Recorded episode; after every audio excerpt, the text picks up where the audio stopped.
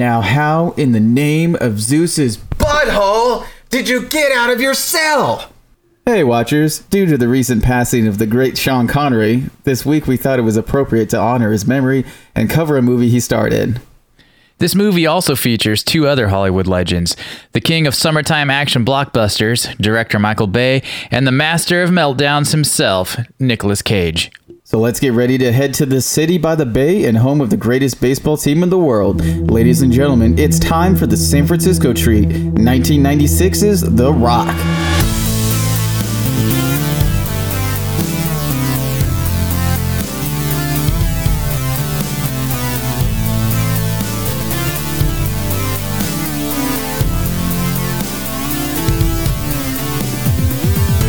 Welcome to the Midnight Watch Podcast, the show where we discuss classic, cult, and modern classic movies. We're your hosts, Jeremy and Josh, and we try to review movies that are at least 10 years old and see what kind of impact they made or are still making on culture and the film industry. And fair warning, we're big on spoilers here. We rate these movies in four categories. Number one, the level of impact and success it had when it was released. Number two, how relevant is it today? Number three, our own personal enjoyment of this movie. And number four, is it a midnight watch? Well, Jeremy, I think we should get this show on the road quick here. Uh, what trivia do you have about The Rock and everyone's favorite Oscar winning James Bond? Sean Connery won a. Did he win an Oscar for James Bond? well, no. okay. he, he is an Oscar winner and he played James Bond. Okay, I, I'm sorry. Actually, actually, not in that order. I think it was James Bond, and then later he got a Best Supporting Male Actor for uh, The Untouchables.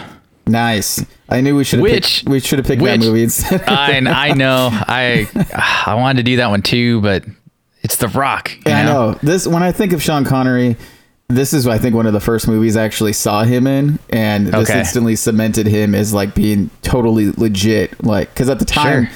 at the time when I saw this, uh, I just was like, "Oh my god, this is the coolest movie I've ever seen." Right. And as far as Old Man Connery goes, I mean, dude, Oh, dude, this this movie, he's he's amazing. I, I feel like he actually makes Nicolas Cage look really bad because Sean Connery has such like natural charisma and charm, Right. And so when he's just like in his prime right here, it's it's legit. Oh yeah.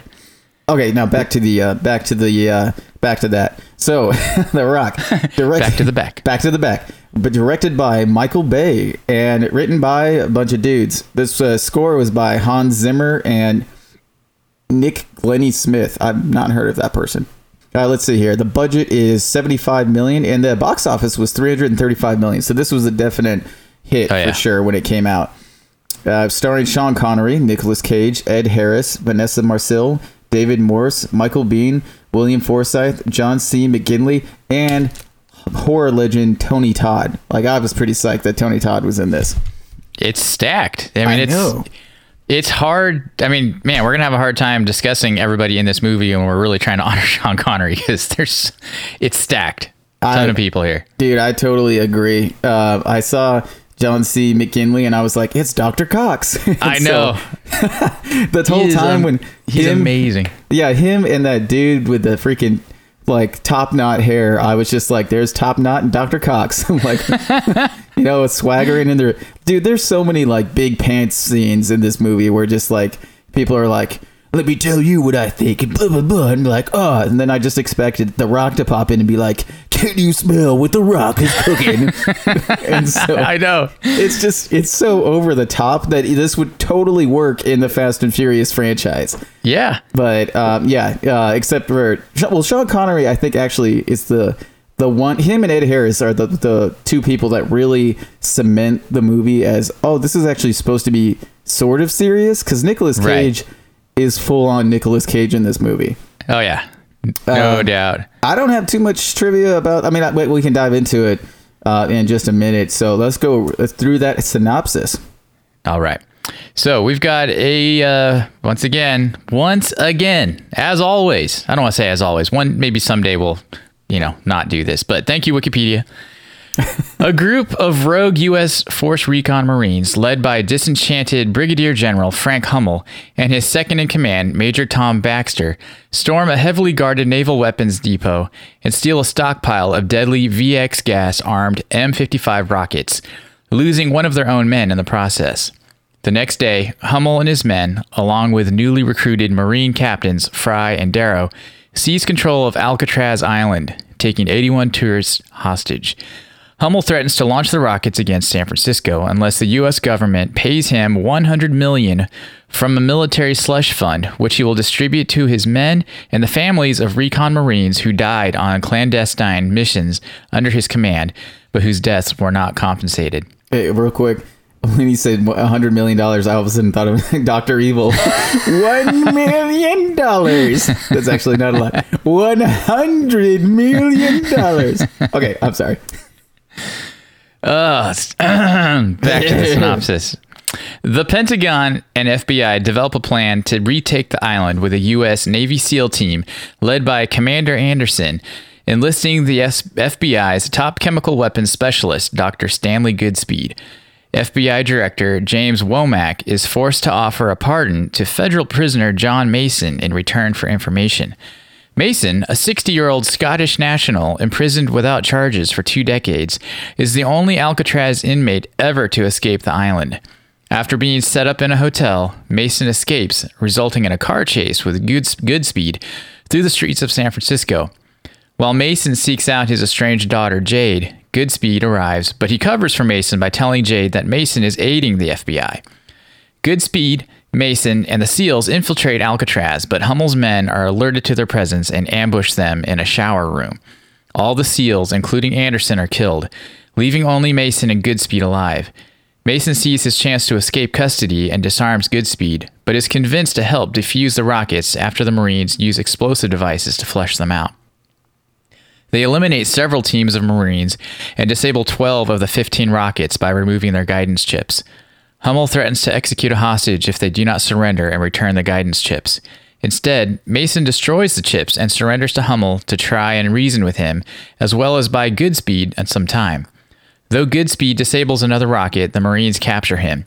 With the incursion team lost, the military initiates their backup plan an airstrike by FA 18s with thermite plasma, which will neutralize the poison gas and kill everyone on the island.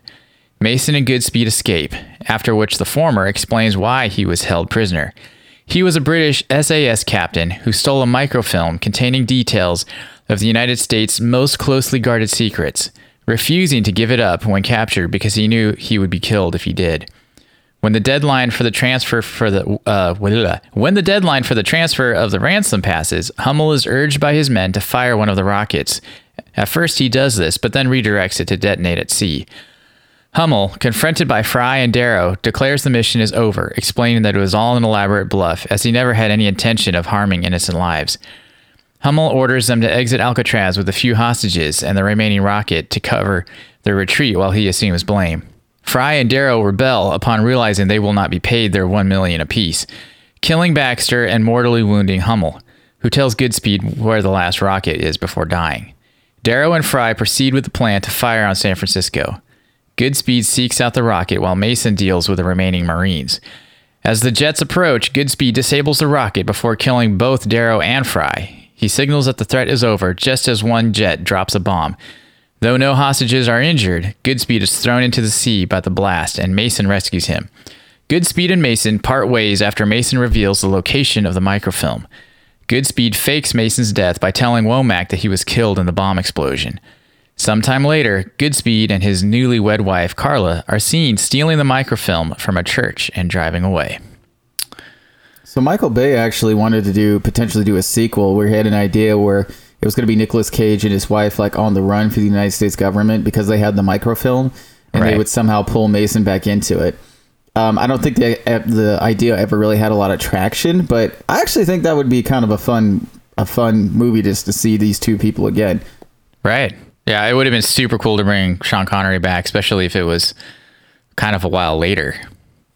Yeah, that Not would be pretty sequel. That would be pretty awesome. So yeah. before we dive into uh, the rest of the Rock, uh, let's talk about Sean Connery just for a little bit. I was yeah. saddened to hear of his passing, but uh, he's 90 years old. That's a that's a good run. So that is, yeah. yeah we should we should all live, you know, fairly healthy uh, lives until that point. I would say. I would hope so. The thing that I I always compared him to a, a as basically kind of a a level of how good the movie is, like acting wise. So like my thing is, but Sean Connery is in some horrible movies, and Sure. but he always makes them better because he's in Right. the movie. Versus Right. a prime example, Nicolas Cage is also in a lot of horrible movies. Right. But he doesn't make the movie any better, and so Right. there's Unless you're just into this is a horrible movie with Nick Cage. It's amazing. Which it- sometimes that's exactly what you're going for. Well, that's for. what you're going for, though. But like, like Sean Connery's movies, though, like he literally elevates the films that he's in, yeah. and For sure. Like you said, the movies might be bad. He never is. right, He's he's pretty much I mean not that I've seen every single one of his movies. I have seen quite a few of them, but he he is amazing. He just I mean it's like to me this movie I'm going to get way ahead of myself, but I got to say it. It to me one of the biggest things of why this movie I think kind of holds up is his acting. Right. Is what makes it legit. And Ed Harris obviously, he's another one that just he just seems to get better the older he gets as well. yeah. I no, I definitely agree with that. Um, like um, Sean Connery, though, he killed it in everything. Like, dude, he killed he killed it in Darby O'Gill and the Little People. I mean, Absolutely. my goodness. But in all seriousness, though, that movie actually was the movie that producers were like, "Hey, uh, you want to play James Bond?" And then who Right. knew that James Bond was just going to blow up and be what it is nowadays?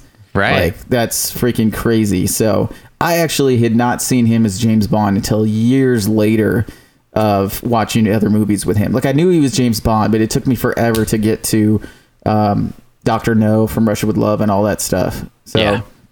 What was the? Do you know what the first Sean Connery movie was that you watched? That's a good question. I I sort of feel like it was um, that movie he did with Richard Gere. Was that First Knight? Yeah, I think that I was actually the first movie I saw him in too. and I knew he was James Bond. Like I knew, I knew obviously what James Bond was. I knew um, who the different Bonds were, but Right. and I knew. And I, well, no, I take that back. Completely take all that back.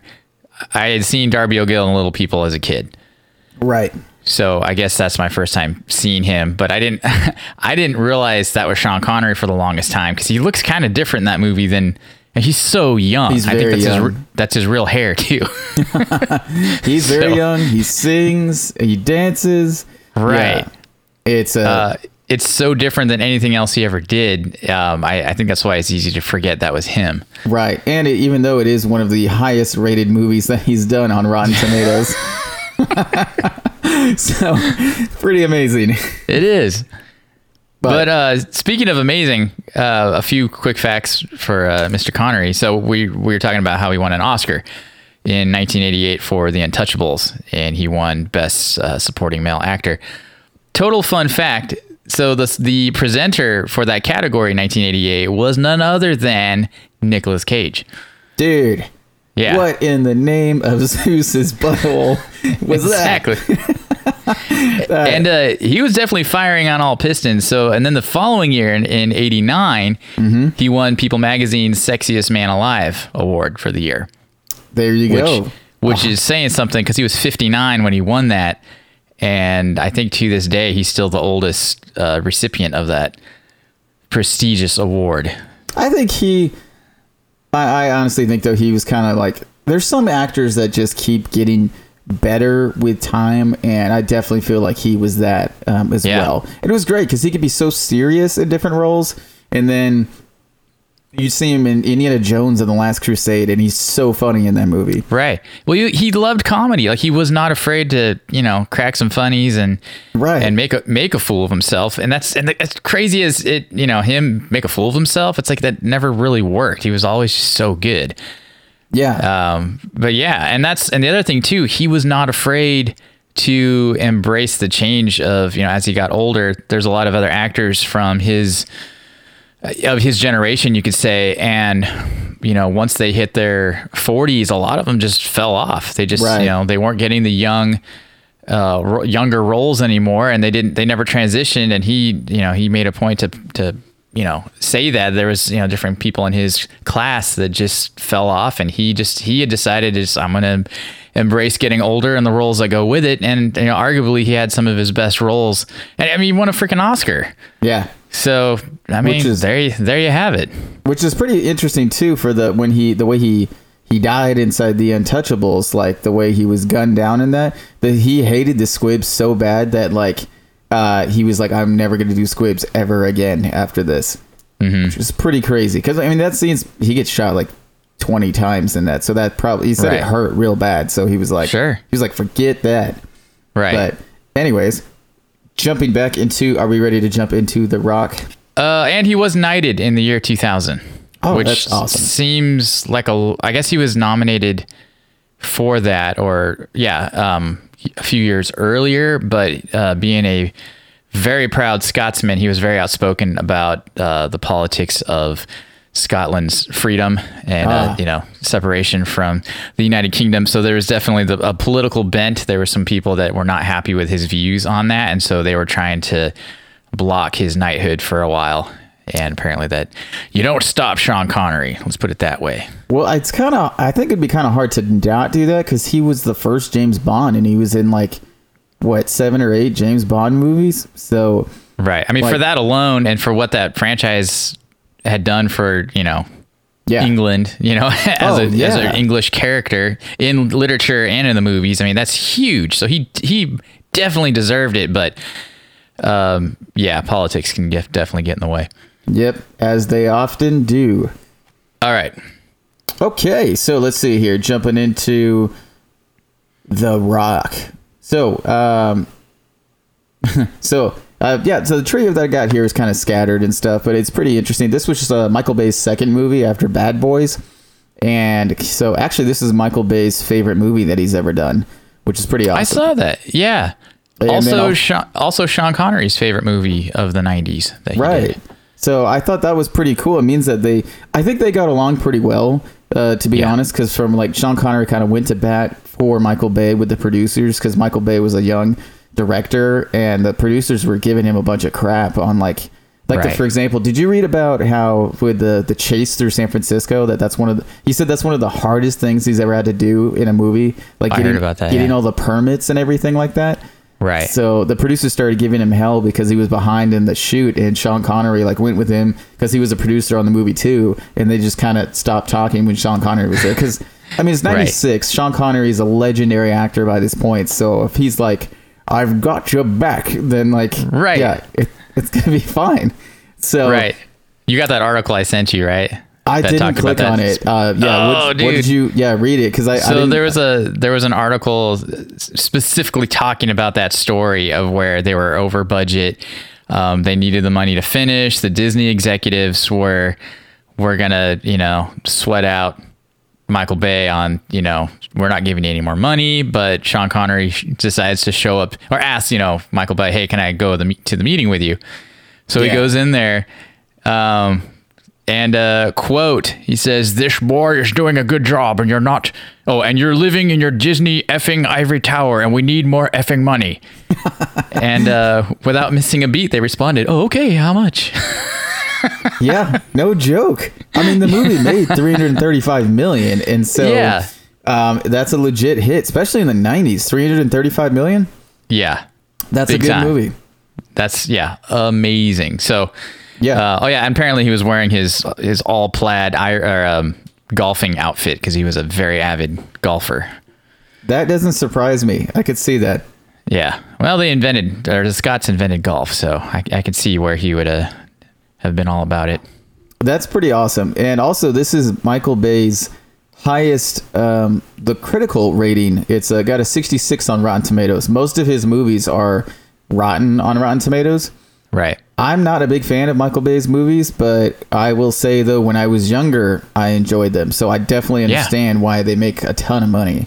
Yeah. Well, they're the they're pro- I don't know, man. I feel like they are like in the intro. I called him the king of summer blockbuster, you know, action movies. But I just feel like his movies are like kind of the ultimate popcorn movie, where it's just tons of act- explosions. I always think explosions when I think Michael Bay. And Oh yeah, it's Michael gonna- Explosions it's- Bay. right and it's not going to be good i mean there's not going to be a lot to the story or tends that the acting doesn't tend to be that great uh, but you're in for a, a thrill ride total just you know well, see, that's where I disagree junk, with you. junk food thrill ride Dude, I disagree with you. I think that I think that his move most of the time his movies are all explosion but no impact. and it's just, it's just, yeah, it doesn't, it doesn't hold over. Don't get me wrong, like I really like Bad Boys 2. That movie is just fun. It's fun. Yeah. It's loud. But honestly, I think that movie's so good because it Will Smith and Martin Lawrence have such great charisma in that movie, Sure. and they're hilarious together. And then Michael Bay, I will say though, all of his movies look fantastic. He's the same as um, as Zach. What's his face? Uh, Justice League dude. Oh, Snyder. Snyder, yeah, but their movies are fantastic looking, like hundred percent, and that definitely comes Right. from them being music video directors. And Right. so basically, Michael Bay, or I should say, Zack Snyder is the Michael Bay of the two thousands. Except that's actually kind of a cut down. I think Zack Snyder is a better director than Michael Bay. I would agree. Um, except that Michael Bay obviously had a big long run with all those Transformer movies, which I Too know they're long. not I, way too long. like after the first movie, too long. But Yeah. but even that first movie, I mean, it was uh, it's not good, and I I think Shia LaBeouf is, is a way better actor than he looked like in that movie. But Yeah. among but at the same time, it was just you know he freaking brought Transformers to life, which was amazing. It looked so good Yeah, but it's just like I was trying to say earlier. It's just it's it's fast food. It's there's really no substance to it. It just you know you're, eh. Oh, like I I, have no desire to to go watch Transformers again, but it's impacted me in my in my mind though. You know, it's funny. Um, like the the one. Okay, so f- real quick though, I don't include. So I I like Bad Boys 2. Bad Boys 2 is su- such a fun Sure. action movie. 13 hours. I actually like thoroughly enjoyed that movie. I thought 13 hours was really good, and but um. I will say though the the one movie that bombed and I actually really I did like it was The Island.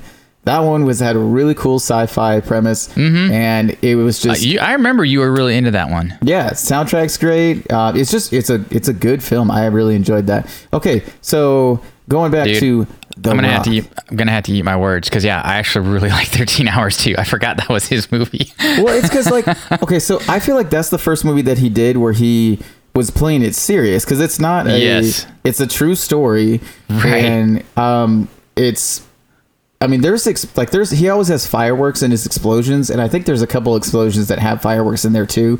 But he really toned down the big blockbuster thing, and I Yeah. just I really liked it. I thought well, it was it's it's very appropriate war violence. right, and I feel It's like very accurate. I would not that I've been in war, but it seems accurate to me.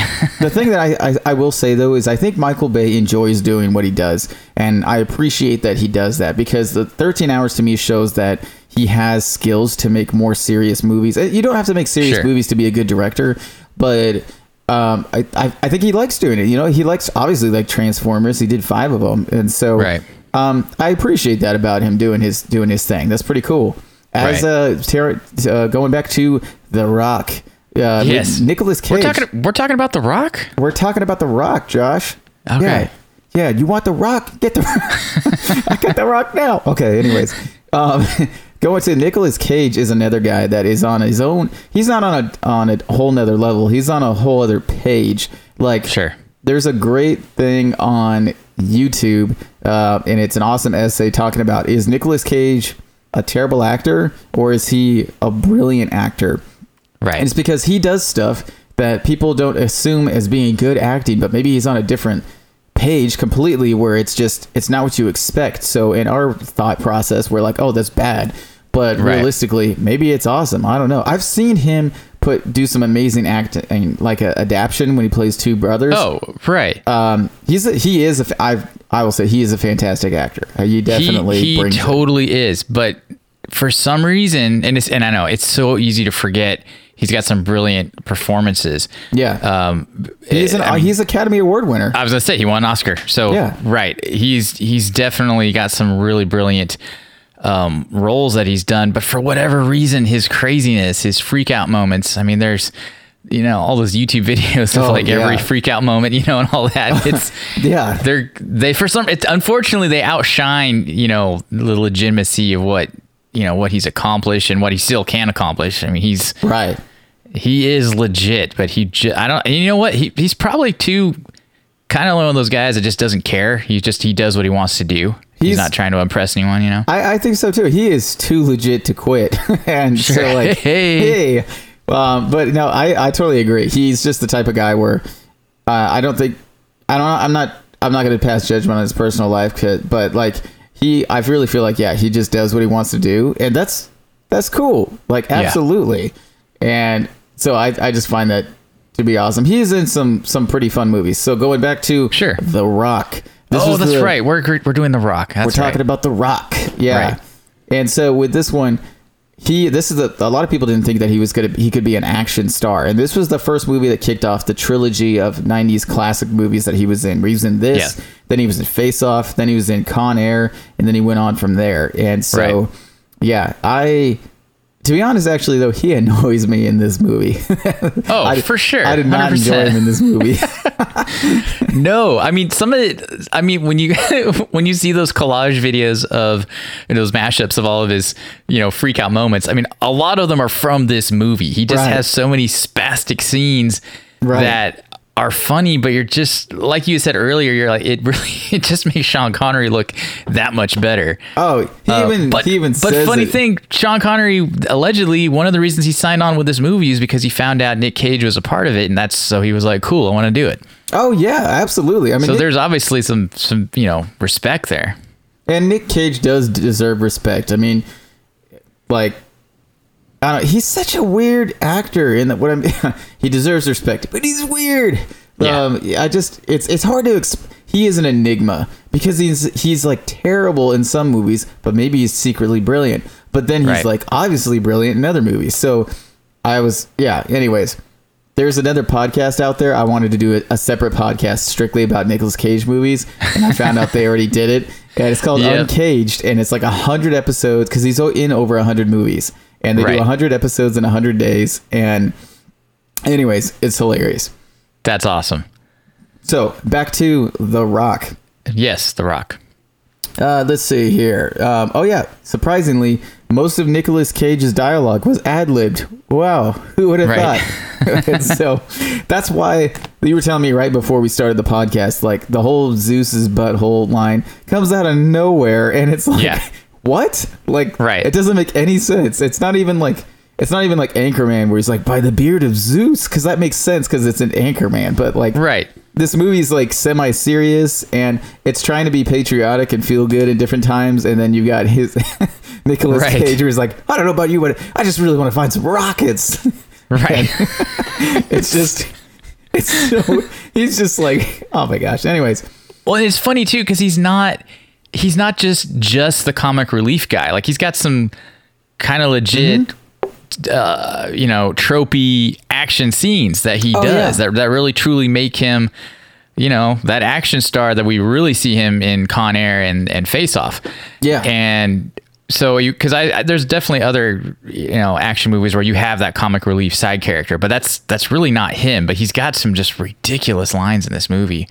Right and that whole okay this is, I think this is the last thing I'll say about Zeus's butthole but Okay. um but anyways Michael Bay of all people who has stupid masturbation jokes in his Transformers movies that are just cringeworthy wanted hit to cut that line out of the movie and Nicolas Cage was like no you leave the line in the movie Right. and I'm just like okay if Michael Bay wanted to cut that Right. um anyways and Nicolas Cage was like it's gonna be magic man it's gonna be magic and hey it, it's a very quotable line uh, what can I say It is. It totally stands out in that movie. yeah so But this- like you, I think the other thing too. I mean, he, this is Michael Bay's second movie, Right. And he's working with some really seasoned actors. So he, Yeah. I was surprised how much input Sean Connery brought to the table. Yes. uh, with his own screenwriters to you know to come help write you know rewrite the dialogue for his parts. Yes. Uh, so he had a lot to say, and then obviously all the funny stuff in the movie was Nick Cage, you know, Oh. ad libbing yeah and you know and demanding that it stay in the movie so Yeah. uh, i mean ed, ed harris having a lot to say it's so definitely it was a it was a growth movie for for michael bay like i feel like uh, one thing that grabbed me right off the bat is there's some super like melodramatic scenes oh yeah uh, especially like at the beginning when when uh, Ed Harris is is address, talking to his his wife's tombstone about I got to get this done, I got to do this, and it's like trying Right. to be emotional and kind of patriotic, but it's just it's kind of painful to watch. Like, It worked for the '90s. Right, but it's it's Ed Harris though, because then there's other parts in later in the movie where um it's it's classic Ed Harris where he just Oh, he yeah. delivers these mundane lines but just so well and you're just like oh he's amazing. Yeah. So I don't know if it's because there was less all of his like non-impact scenes are really amazing and stand out to me and maybe that's because Michael Bay wasn't really bugging him about you know what he wanted just you know just just say the line kind of a thing or something um, and then because yeah you don't need to I don't think you really need to tell Ed Harris what to do Yeah. No, that makes sense. And the thing is, that's funny too, is like apparently Michael Bay, uh, like the average shot in this movie is 2.5 seconds long. And that makes sense because Michael Bay was a music director, you know, or Mm-hmm. Right. music, music video director. And um, I, I like filming stuff kind of the same way. I like it fast, snappy, you know, keep it quick, keep it quick. Right. But um, Ed Harris was annoyed because Michael Michael uh, Bay would normally do really close up shots for his shots, and he was like, "I'm acting with my entire body language, and Right. he's only focusing on my face." Right. And I was just like, "That's funny." But yeah, Ed Harris though.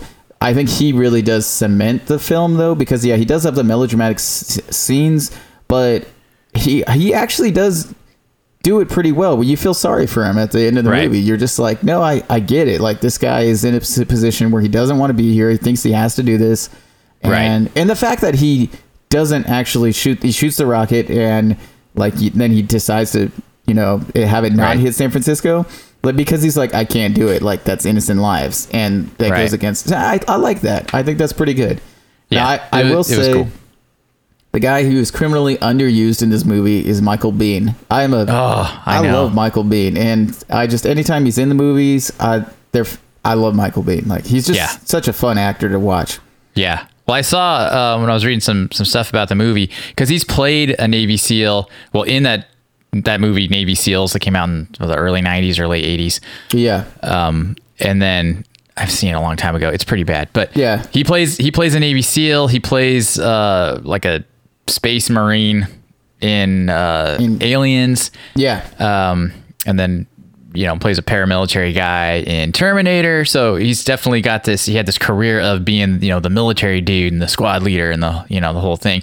But apparently they actually had Navy SEAls or ex Navy SEAls in the squad that he was leading in the movie right. just for the authenticity and he was totally like freezing up and you know locking up because he was you know it's like these are real dudes i'm just an actor these guys Right. these guys really know what they're doing and it was kind of freaking him out I think that's kind of cool though because that shows the respect that he actually has for Oh, the the people yeah. that are in the service, and I I think that's pretty legit though because I mean, obviously they enjoyed being in it because that's that's freaking cool and I like that, but. Um, Right. Yeah, that's a fun little tidbit. And to be honest, that, that whole scene, that exchange between him and Ed Harris in the shower, yes The shower that room. terrible Like, what movie were we watching were you watching watching the unrated version. What about you? oh okay anyways that where they um anyways and he's like stand down soldier and Michael Biehn's like i will not give that order like that scene Yeah. actually got to me and It did, yeah, I- I thought me too. they sold it really well where they were just like both of them were men of you know of honor to a certain point and they had respect for each other and they didn't want it to happen and then it just yeah they had to it's yeah it's fire. awful it's you know brothers killing brothers it's it's Yeah. so awful to watch and painful and it to me that's a good precursor to watching 13 hours and you Yeah. see the res- the respect that he has um, or at least that he's able to capture in on film of of the military and that brotherhood of of a you know soldiers you know fighting and serving together Mm-hmm. and because that 13 hours is just a total emotional ride of oh yeah you know oh my gosh these guys you know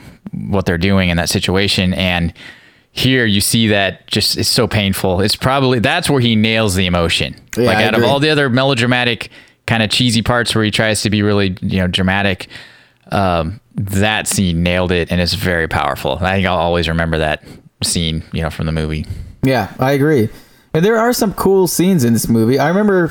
Oh yeah, there we go again. Totally forgot. Hey, when was the first time you saw this movie, Josh? That is a great question. I have no idea because I remember watching Con Air when that Mm-hmm. came out the following year. That was one of the first. I think Con Air was two years behind. I think it was '98. Could have been. Yeah, it was ninety seven or nine. Ah, I think it was ninety seven because I I rented it with Oh, you're uh, right. 97. I'm sorry. with Tim, and I think we were still in high school then. Yeah. And that was like our first one of the first like rated R movies that we watched. Oh, that's cool. Yeah, and that that movie blew me away for for years, probably for a solid ten years. I thought that was the coolest action movie I ever seen. Well, that that's how I felt about this movie when I saw this movie. I thought this was the coolest movie I'd ever seen. Yeah, and so I'm pretty sure I watched The Rock. Uh, probably within a year of watching that, because I saw, all of a sudden I was obsessed with Nick Cage because I thought he was you know the coolest action star, and He does Um, have that sexy Southern voice inside Con Air with that long, dreamy hair. Yeah, right, Got the wife Put beater shirt the on. Bunny, put the bunny down. I don't remember. I remember him at all, except for that's my favorite meme of him winking. I send that to freaking everybody. Uh. Anyways, anyways, So, yeah, back to So. The Rock.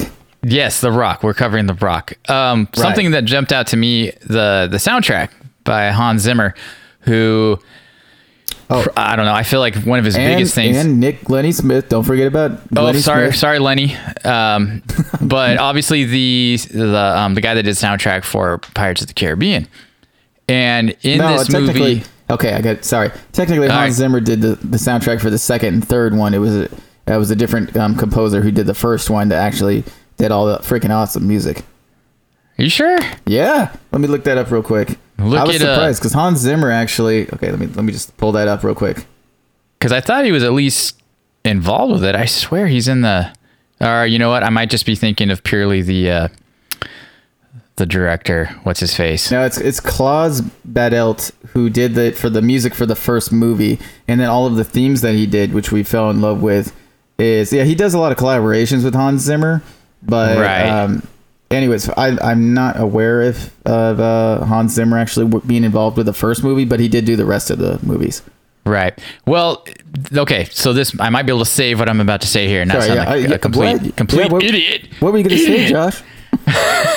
So, anyways, there's a lot of elements in this movie that totally sound like Pirates of the Caribbean, just with the dun dun dun dun dun dun dun, like kind Right. of horn horn lines and whatnot. Uh, it sounds very very much like Pirates. So. If that, what's his face, the other guy that's collaborated with with Zimmer in the past, I could see where maybe they're very similar in their tastes.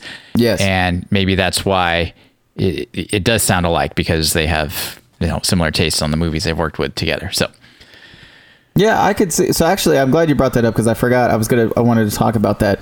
I actually think if there was no music in this movie, that this movie would drag. Um, but the music it has so much energy and excitement in it. Like every Yeah. scene is just like fast paced because of the music, and then the fast cuts work, which is funny because they did a test audience thing, um, a test audience run, and that was without the car chase at the beginning.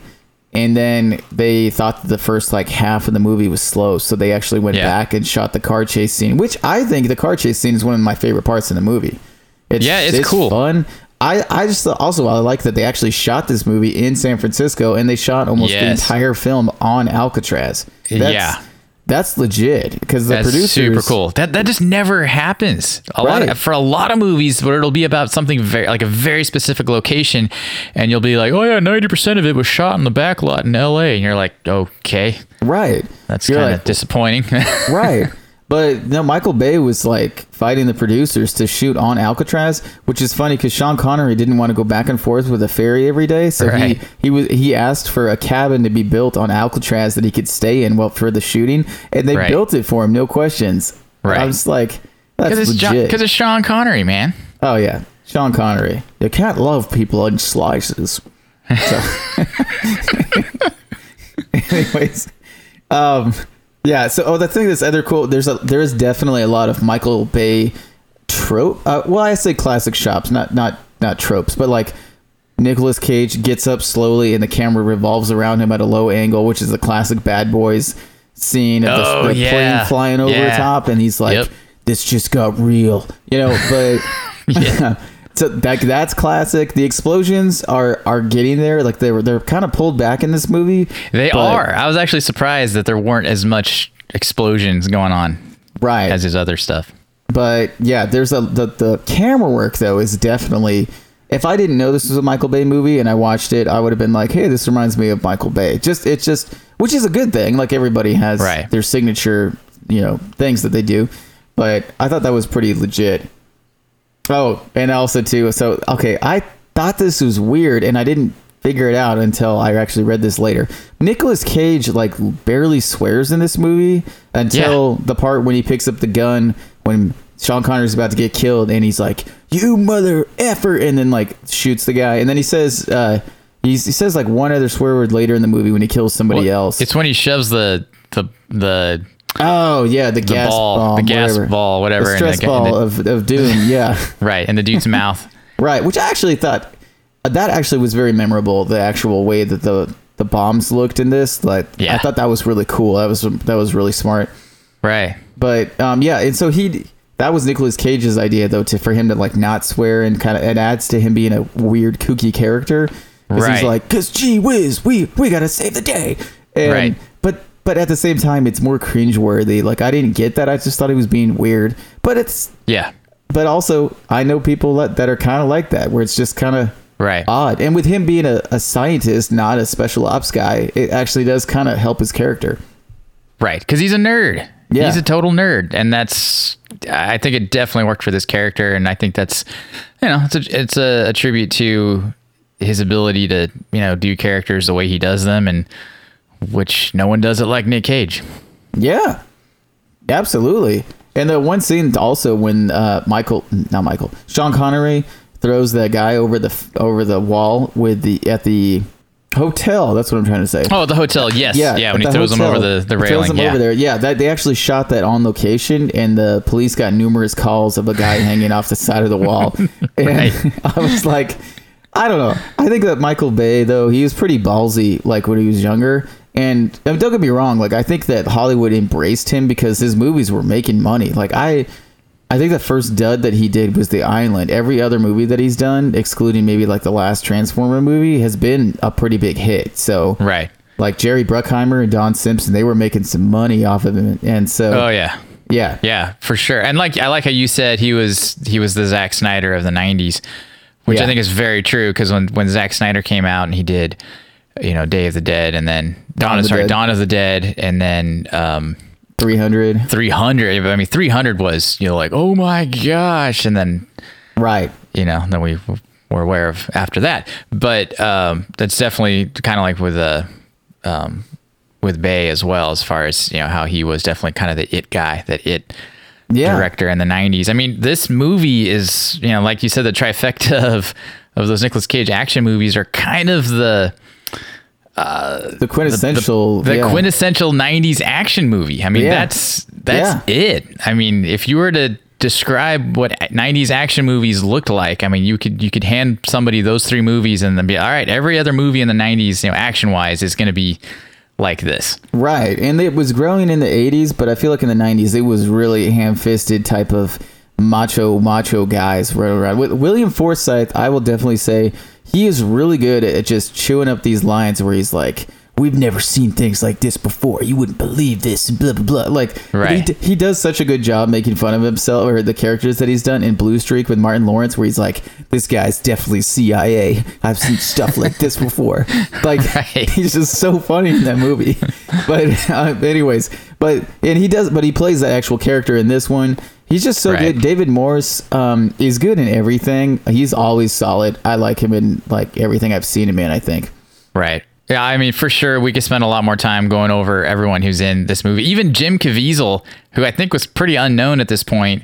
He's one of the fighter pilots um, Really? at the end. Oh, Yeah. I didn't even realize that that was him. Wow. and I only know he was in it. Well, I mean, I so I was looking at the cast before I watched the movie, or while I was watching, I was just kind of scrolling through IMDb while I was watching it, and then I saw right at the end of the list was Jim Caviezel as you know one of the fighter pilots. I'm like, what the heck? So I was Oh, looking that's for him, and you, he's definitely got some some full shots where you're like, oh, that's him. Dude, I'm gonna have to go back and see that. I didn't know that Yeah. he was in it. That's pretty pretty legit. That's awesome. But yeah, this movie is super stacked. John C. McGinley. Um, I know we didn't really get to say anything about him, but he's one of the greatest character actors. He's one of my absolute favorites. He just he em- completely embraces every role he does, just Yeah. to the max. I mean, And, yeah, I uh, remember he plays almost the so same char- cool. he almost plays the same character inside Seven, where he's like the military guy in that. Right. And he just, which is funny because then you see him in comedy and he kills it as comedy. Kills, kills. I can't I can't do the way he does it. He's so expressive though. oh my gosh, yeah, he, one of my absolute favorite, not not just favorite actors, but especially when it comes to comedy, his his his comedic stuff is is amazing. Yes, absolutely, man, absolutely. Um, I will say I love me some Tony Todd, Tony Todd. Anytime he's in a movie, he's just Mm-hmm. uh, he's such an awesome actor. The Candyman himself. He didn't have too much to do in this movie, but I'm glad he was in it. I'm just I'm happy to see him in any role. Right. And that's what it's crazy. It almost seems like a movie where there's one of those ones that was stacked on purpose where you just, it's all these famous people that were just there. And I, I guess a lot of them were famous um, even at that time, think s- but I I don't don't, know, know. Yeah. Like, uh, I don't know if David Morse and I mean Michael Biehn definitely had made it by then, but Sure. I feel like he, that was probably right when he was starting to fade more into the limelight because then he kind of didn't do as many movies in like the 2000s and stuff, unfortunately. Right. Um, but anyways, yeah. So we should probably sum this movie up though. Sounds good. Yeah. Do you got anything else before we go into our final verdicts?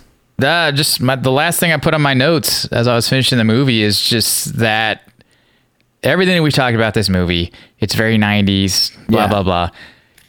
And dude, Sean Connery absolutely makes this movie. Yes. It's, he, le- in my opinion, he legitimizes it. He, any staining power to this movie, anything that makes it relevant today as just a decent movie to watch, Right. take out the cheesy one liners, take out the, you know, Michael Bay early on, you know, figuring things out and whatnot. The way that he acts in this movie is so solid, so just a level of perfection and just he's amazing. He, he's he was absolutely you know worthy of every award and accolade he ever got. Um, yeah, I was I was I was upset when I found out he passed. I mean, I knew he was old, but it was it was a bummer. He was, Yeah. he was a very good actor. Like you said, even the bad movies he was in, he was amazing. Yeah. So Um, Uh, but yeah. Yeah, he's absolutely the best part uh, of of that movie, in my opinion, and, and why it still holds up today. Yeah, no, I, I definitely agree. Because, like, even for example, like Prince of Thieves, he shows up for like five minutes at the end of the movie as King Richard. Spoiler. And Mm-hmm. he, and you're just like, yeah, of course that's King Richard. He does, to me, he always portrayed a type of royalty in like a different Oh, level. yeah. And so Yeah. with him being King Arthur and different things like that, totally makes sense. Even when he's wearing a speedo and um, suspenders and sardas uh, Right. a you know Which I just mustache. watched that movie. That was And that's that's, a a, bonkers weird movie, but That is a bonkers still weird amazing. movie. He's still amazing. Yeah, I saw the picture of him from that, and I was like, I have to watch that movie. I don't know what it's Right. about, and I actually like. Okay, I like the the director. I gotta applaud him though for what he does. That movie actually, in a weird way, is is That wasn't Terry Gilliam, pretty was it? No, no, it was John. Um, shoot, the guy did Excalibur and um, Deliverance. I can't remember. John Buchanan. I forgot his name. Anyways, That's cool. He did a lot it has of movies. a it has a Terry Gilliam feel. Right. Then it was parodied parodied actually in Rick and Morty in like season one. That's They to- right. They yeah, totally yeah, yeah. do it with like the sex robots and stuff like that. Yeah. It's so funny. Anyways, yeah. So let's go into final verdict. All Uh, right. By the way, I just remember uh, this movie when I first saw it. Actually, I didn't get to say when I saw this movie, Josh. No, here we are. Better Um, late than never. Right. Which Fifty is minutes into pretty the much movie. how we always do it. But anyways, right. It's like afterthoughts. The show's over. Oh yeah. right. Um. Yeah. So, anyways, uh, uh, a friend of mine actually had gotten. He was moving, and he had a ton of movies that were on VHS that he had recorded off of HBO, and he was moving, and he was getting rid of all of them. He was gonna throw them away. So I took him. There was like thirty movies, and it was Sweet. like he had like Aliens, he had The Rock, he had Clear and Present Danger, all these different movies that I had never seen that are like. I'd heard of almost all of them. Right. And like he had Predator, and I was like, I heard that Predator was super scary. I hadn't really seen a lot of movies then. And so The Rock was one of them. So I was like slowly watching these movies um, on my own, hiding them from my parents until until until Dad found out I had this secret stash of like PG thirteen and R rated movies, and he just took them all and put them in his the bottom drawer of his dresser, and he said that he'd give them back to me when I was eighteen. And Are you serious? Yeah. And so like over I never the heard cour- that story. dude. Over the course of like six months, I was slowly stealing the, the VHS tapes. I was oh slowly Oh my stealing them back, and he actually, after I turned eighteen, he's like, "I noticed there's a lot less to VHS tapes." I like, and I, I mean, he was he was a good sport about it, but I was just like, I mean, I think when I Oh my gosh. when I got those movies, I think I was like 16 or 17 or something like Right. that. But yeah, anyways, so yeah, I saw Oh, that that's movie. awesome. I saw that movie and I was just like, this is the coolest movie I ever saw. And so yeah, I saw like 30. That was I think the beginning of beginning of when I started watching a bunch of movies. Makes sense. Anyways, okay, so let's jump into it. So do you think that it hit uh that it hit the target on when it first came out? For Yeah. sure. I give it I give it an A I for give it an A as well. relevance and impact when it came out. Uh, you think it still holds up today? I, as a classic 90s movie, sure. Mm-hmm. Um I don't know. I've been I was kind of floating back and forth between a C and a B as far as uh, you know, holding up today, but at the same time being, you know, what it's known for in the 90s. So Mm-hmm. I think it's somewhere between a C and a B. Yeah, I- it's. I agree. I was actually hold, trying to figure out. I was more between um, a C and a D because Yeah, I get it. it when you think okay, it's like for example, the difference between this and Con Air is when you think of Con Air, you're like, oh, that's an action movie from the '90s. Right. I don't immediately think of The Rock when I think of '90s action movies, and it is a classic '90s action movie. So, but I get, I'll give it a C, um, and it's still being relevant today. Because I Sure. actually, no, yeah, I gotta be gotta be true to myself. I don't All think right. it's really relevant right, anymore right now. So I think it's uh, I give it a D. Cool. Well, I'll give it a C then, because it. I. Yeah. Again, I'm kind of right in the middle on that one. As far as I think, again, I think because of, of Sean Connery's performance, it's it's that he's so watchable still. Yes, yeah, I, I definitely agree. I And I think that's that's what, Tim in my opinion, holds the movie up a little higher than it could have been, almost if it was anyone else. Well, why? Okay, that that actually goes straight into what our next thing is. So, what was your personal enjoyment of this movie? Uh, my enjoyment, uh, I give it a C. Give it a C plus. You know, Mm-hmm. it was fun. I, you know, probably not in a hurry to go watch it again anytime soon, but uh, I enjoyed it. I give it a C C plus. Uh, I think, like I said, Sean Connery elevates this movie. Nicolas Cage brings it down, in my opinion, in this movie. Sure. he he uh, he was actually annoying me in this movie, and which is it is hit or miss with Nicolas Cage. You know, like Right. for- well, you got to be if you're in the mood for crazy Nicolas Cage, then it's it's awesome. But if Oh, you're yeah. not, oh man, so annoying. Right. So yeah, I give it a C because Sean Connery elevates any movie he's in. So Yeah, uh, yeah, sure. I definitely give it a C. And is this movie a midnight watch? Um, no. Um, I mean, other than the I call it the shower massacre, just for the you know how powerful that is. That sounds, sounds so dirty. I mean, Uh, yeah, right. Yeah, it's the Um, '90s. Orange is the new black. No, it's not. Okay, it's totally different. uh, but yeah, no. I, I mean, other than that scene coming on, I don't know. Yeah, I don't. I don't think I would consider that a midnight watch for me personally. I'm sure for some it is. I think for me, it's actually a midnight watch if you're drunk. like, it's, um, it, it, nah, it's not a midnight watch. But I, but it's it's not a bad movie though. Like it's No. you know, absolutely. I had a lot of I had a lot of fun rewatching it, um, and yeah, yeah, it's Yeah. all, it brought me. It just made me really appreciate and think about you know '90s action movies. Which, like you, it's not my favorite '90s action movie, but Yeah. um, it definitely brought me back to that time of you know, especially well for you and for me. That's when we really got into like Right. real deal, real deal action movies because of you know kind of growing up conservative, and then we were starting to break out. So Right. I definitely agree. And before, because yeah, The Matrix came out at the end of the '90s, and that completely Yeah. changed the game. And so everything before that, when you expect like this was, I wouldn't say this was super hard hitting as like a serious action movie, but it was. It was considered like this is a intense action movie for sure. right, yeah. And so, yeah. All right. Well, I think uh, that about wraps up today's special. If you guys want to check out this movie, um, I had it on VHS. No, I'm just kidding. I don't have that copy anymore. that would have been cool if you did. I still got I- that box of movies. I still got it. Anyways, uh, I I watched it on Amazon Prime. What about you? Uh, I had uh, Hulu. I watched it on Hulu. Ah, there you go. Okay, uh, special thanks to our sound producer, Jake Colvin. If you guys like this episode, we'd love it if you shared it with your friends or anyone that you think would like it. Please uh, subscribe. We'd love a five star rating if you're listening on Apple Podcasts. We're on Stitcher, Spotify, Google Podcasts, uh, just about everywhere else. Check us out on Facebook, Instagram, and uh, if you'd like to email us, you can hit us up at the Midnight Watch Podcast at gmail.com. That about does it, everybody. Thank you so much for listening. You guys have a fantastic week. And as always, keep up the watch.